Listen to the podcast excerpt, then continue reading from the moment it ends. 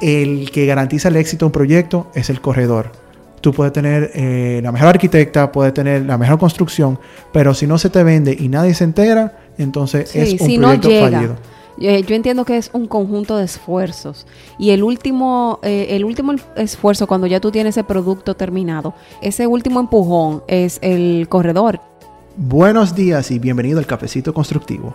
Aquí Wayne Wheeler acompañado de Patricia Antigua para brindarles un espacio educativo y entretenido que trata con una perspectiva 360 temas relevantes al sector inmobiliario, tales como arquitectura, construcción, diseño interior, promoción y bienes raíces. Si les gusta el contenido, por favor suscríbanse en Google Podcast, Spotify o iTunes como el Cafecito Constructivo. También nos pueden seguir en Instagram o Facebook para apoyo visual del podcast, behind the scenes y otro contenido. Muy buenos días y bienvenido al Cafecito Constructivo. Buenos días. ¿Cómo nos encontramos hoy, Patricia? Muy bien, muy bien. ¿Dormiste bien anoche? Más o menos. Yo grave, yo estoy grave, grave, grave. Llevo dos cafés, un té y dormí como cuatro horas entre los niños y el trabajo. Se me quedó maquinando la cabeza. Pero estamos a tiempo aquí hoy para ofrecerle un nuevo episodio del Cafecito Constructivo. Bueno, Patricia, antes de iniciar hoy en este próximo episodio del Cafecito Constructivo, eh, vamos a darle entrada al cafecito tip. El cafecito tip de hoy viene de Leopoldo Berroa de Santo Domingo. Muchas personas piensan que porque una estructura está en pie, sienten la sensación de seguridad, pero ignoran que el único requisito que requiere una estructura para colapsar durante un terremoto es estar de pie. Muchas gracias, Leopoldo Berroa. Tanto Patricia como yo lo conocemos bastante bien, que hemos colaborado con él en varios proyectos. Y es cierto lo que él dice, solamente porque está parado no significa que está funcionando correctamente. O sea, para poder caerse hay que estar parado. Y la verdad que lo hemos visto nosotros mismos cuando él no ha hecho un estudio de vulnerabilidad. Es que el cliente dice que, eso está bien y nosotros imponemos eso porque tiene muchas décadas ya de, desocupación. Y cuando él hace el estudio, revela tanto el martillo Schmidt, escáner, eh, probeta, testigo y se modela que no está al día, no está a la par con el código y que están perjudicando no solamente la estructura, sino su propia vida. Como ustedes bien saben, nosotros intentamos democratizar la, la información de tan dispersa que se encuentra en, nuestros gremios. Eh, queremos hablar de cosas que no vemos que hay suficiente persona hablando o quizás el portavoz de aquellas personas que quieren decir algo y no pueden llegar a un público. Entonces, hoy queremos hablar de algo que puede ser hasta un tabú. Sí, y, y, es un tema que muchas veces nos han preguntado eh, amigos, colegas, para simplemente tener una media o como curiosidad o para ellos mismos utilizarlo porque si es alguien que está iniciando o alguien que quiere tener un parámetro.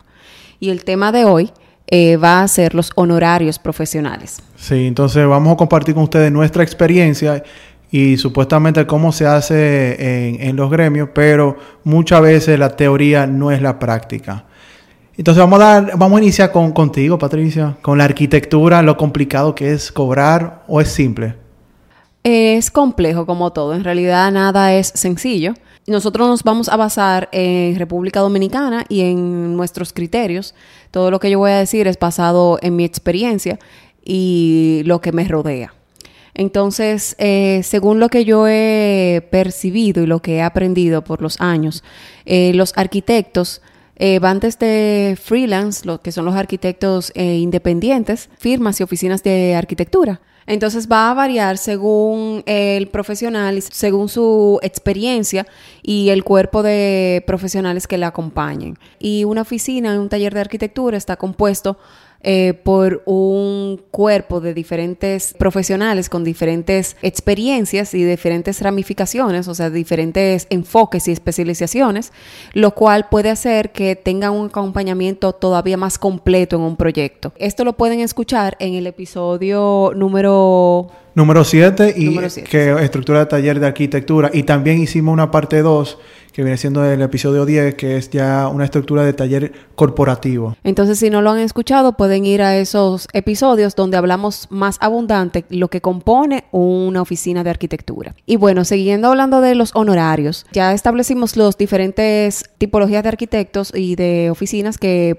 va a basar sus honorarios profesionales de acuerdo a sus necesidades. Te veo dando mucha vuelta. La gente quiere saber cuánto que ustedes cobran. Yo sé porque yo lo pago, pero es más, no cuánto cobran, cuánto ¿cuánto es que tú, según su criterio, ustedes, eh, los arquitectos, deberían estar cobrando? Bueno, lo estipulado es un 4%. Pero, Pero la- 4% de que de, un 4% del costo de la obra, lo cual no es una realidad para el- muchos clientes y promotores. Esto no lo ven como justo, como real y no están dispuestos a pagarlo. Es muy poco la clientela que esté dispuesta a pagar el 4% a un arquitecto. ¿Pero qué incluye ese 4%? ¿Se incluye supervisión o eso incluye los Ahí diseños va, técnicos? ajá, ahí va de la mano con lo que yo decía anteriormente de la tipología de profesional y el alcance a a- hasta dónde llegue. Porque si estamos hablando de una firma de arquitectura que tiene un cuerpo de profesionales que incluye paisajismo, que incluye todos los eh, las ingenierías, que aparte de su diseño arquitectónico y que también incluye un seguimiento durante la obra, obviamente estamos hablando de, vamos a decir, de otro calibre de arquitecto. Entonces, eh, es muy probable que ese arquitecto sí le paguen ese 4%. Sí, pero no- normalmente nosotros vemos talleres aquí, porque son pocos los que son así en República Dominicana. Vemos unos talleres más pequeños. ¿Cómo que uno le encuentra la vuelta a encontrar cuánto cobrar? Bueno, en mi experiencia, eh, como yo lo manejo es de cierta forma. Yo busco un balance porque, como dije anteriormente, no todos los clientes y promotores están dispuestos a hacer esa inversión. Y, y yo creo, y discúlpame por interrumpirte, yo creo que no que están dispuestos, sino que el proyecto no lo aguanta muchas veces. El proyecto no lo aguanta o quizá no tienen esa cultura. Quizá todavía no han, no se han dado cuenta o no, no tienen la experiencia para percibir que una firma de arquitectura que te acompañe, que sea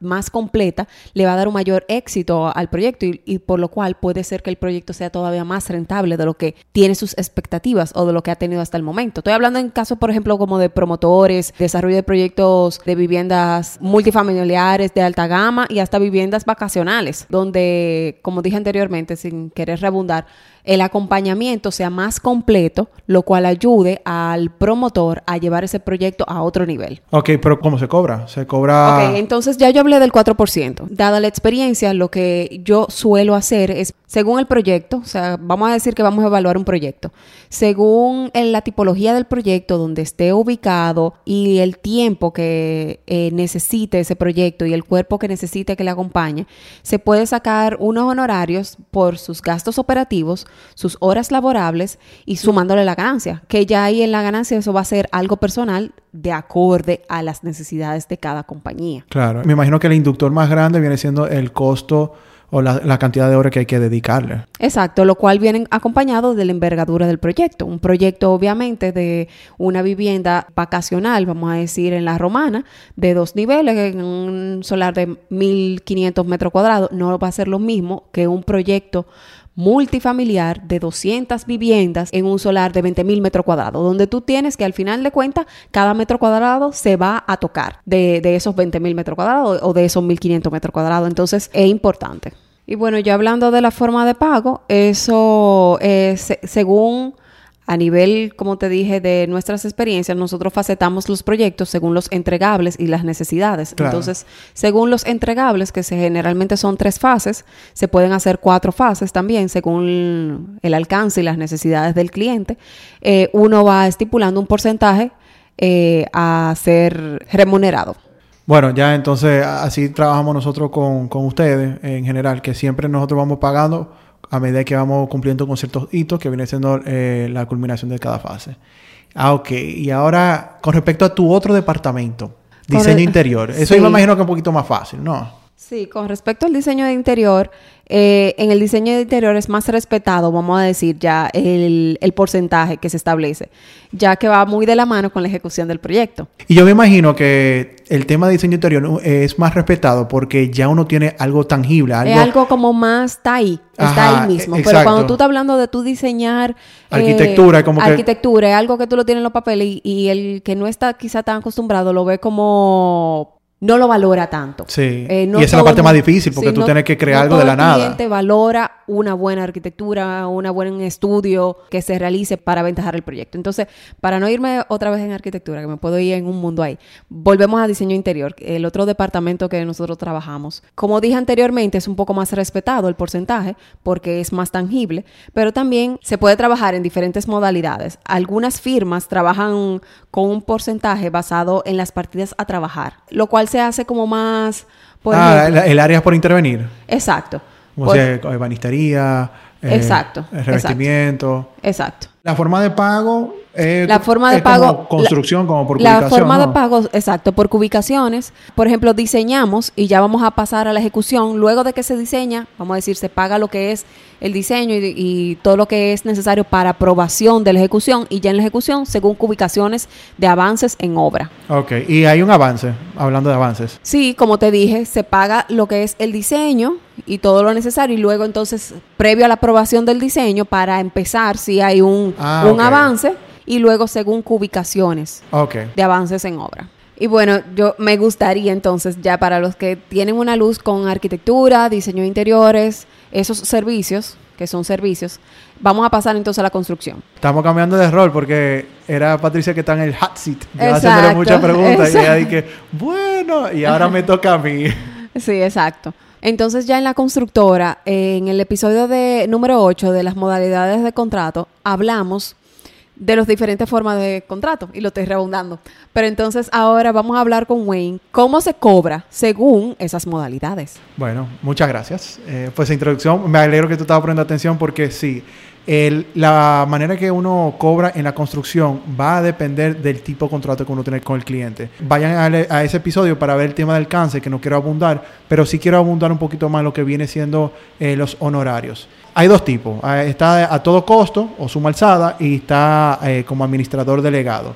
Entonces, el alcance viene siendo lo mismo que eh, como contratista construir, pero cuando hacemos un contrato tipo a todo costo, vemos muchos indirectos. Eh, tenemos primeramente, el más importante, la dirección técnica, que es un 10%. Eso es bastante estándar. En construcción, como hay mucha obra y de gran envergadura y, eh, y es mucho más concreto, ah, la ironía, eh, vemos una dirección técnica 10%. Yo, yo he visto menos, sobre todo cuando uno quiere ganar un concurso de 8%, 7%, Ujú. pero redondea el 10%. La dirección técnica es tu ganancia, es lo que tú te llevas, porque tu gasto operativo eh, lo cubre lo que viene siendo los gastos administrativos. Ahí también yo he visto un rango de precio que pudiera ser de 3 a 5%. Eh, mientras más grande la empresa o mayor, eh, un equipo mayor que tenga Ajá, en obra, exacto, que pudiera tener un, un porcentaje mayor o quizás eh, la duración del proyecto. O puede ser que simplemente el proyecto no lo aguante, que es parecido a ti. Por ejemplo, lo- las viviendas de bajo costo van a tener un gasto administrativo inferior a una de eh, alta gama, por ejemplo. Eh, también hay otros indirectos que vamos a mencionar brevemente. Aquel de transporte imprevisto, que redondea un 2%, 3%. Y después también está riesgo laboral y seguro social, que se le paga la TCS, eh, Infotep, CODIA y Fondo de Pensión. Eso yo voy a dedicarle otro episodio para profundizar, porque eso ya ameritan, eh, porque son indirectos un poquito más complejos que, que hay que pagar. Entonces, vemos que, que hay como alrededor de un 15% para la oficina. En el tipo de contrato de administrador delegado, el alcance es igual, pero el riesgo se transfiere del constructor al cliente. Y por ende, mientras menos riesgo, menos honorario. Entonces ahí vemos eh, que se divide en dos.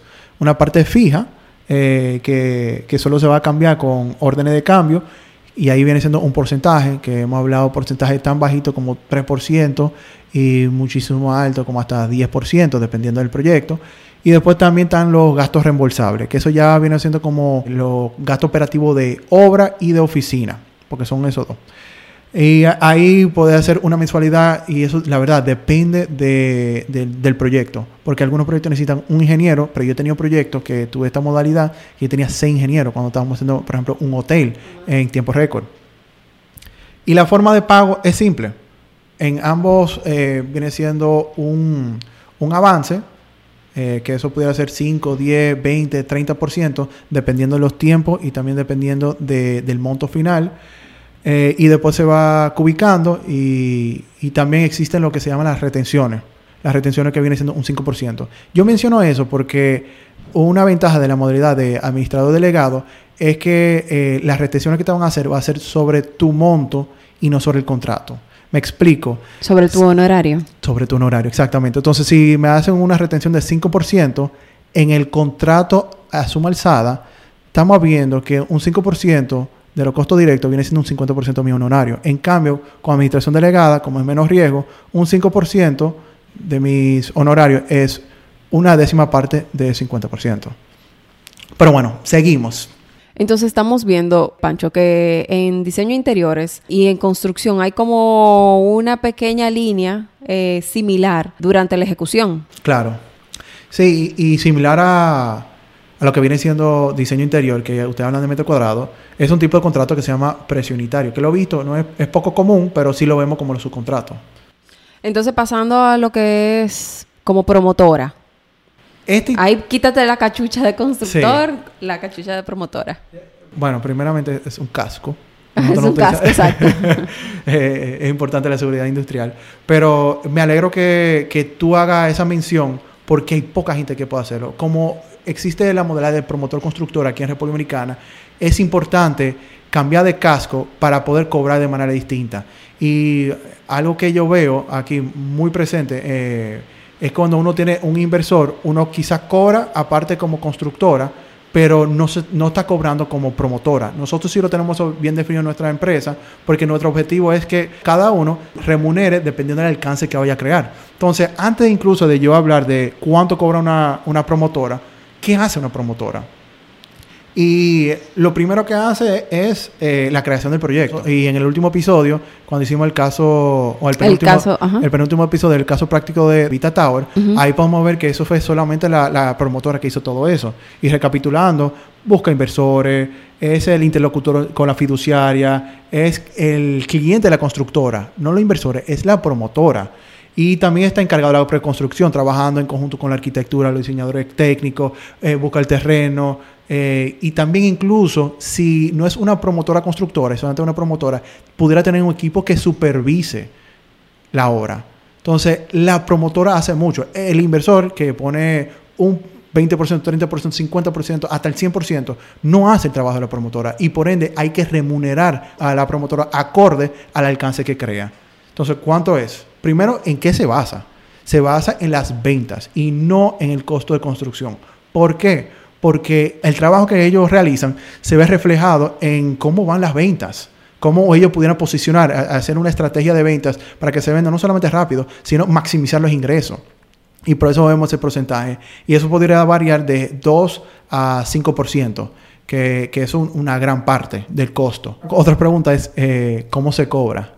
Exacto. Ahí yo personalmente no lo he podido lograr cobrar adelantado porque es un tema delicado que muchas veces la promotora también es un inversor. Entonces, eh, se debería estar cobrando eh, mensualmente para tener el equipo de la promoción trabajando, pero muchas veces se deja un, porcentaje al final, si no la mayoría. Eh, nosotros muchas veces dejamos la mayoría para ayudar al, proyecto. al proyecto porque eh, absorbe mucho flujo de fondo.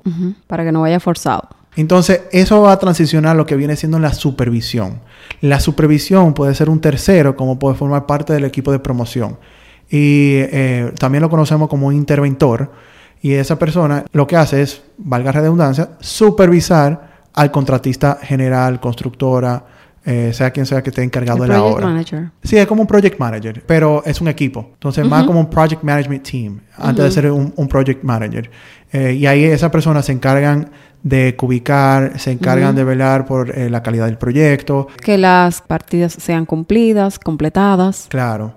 Y eso incluso puede ser eh, una firma arquitectónica que lo haga y tú lo sabes. Eso puede ser del, equipo de promoción o puede ser un tercero que se dedique a eso. Porque hay empresas que se dedican... ingenieros solamente para eso. Correctamente.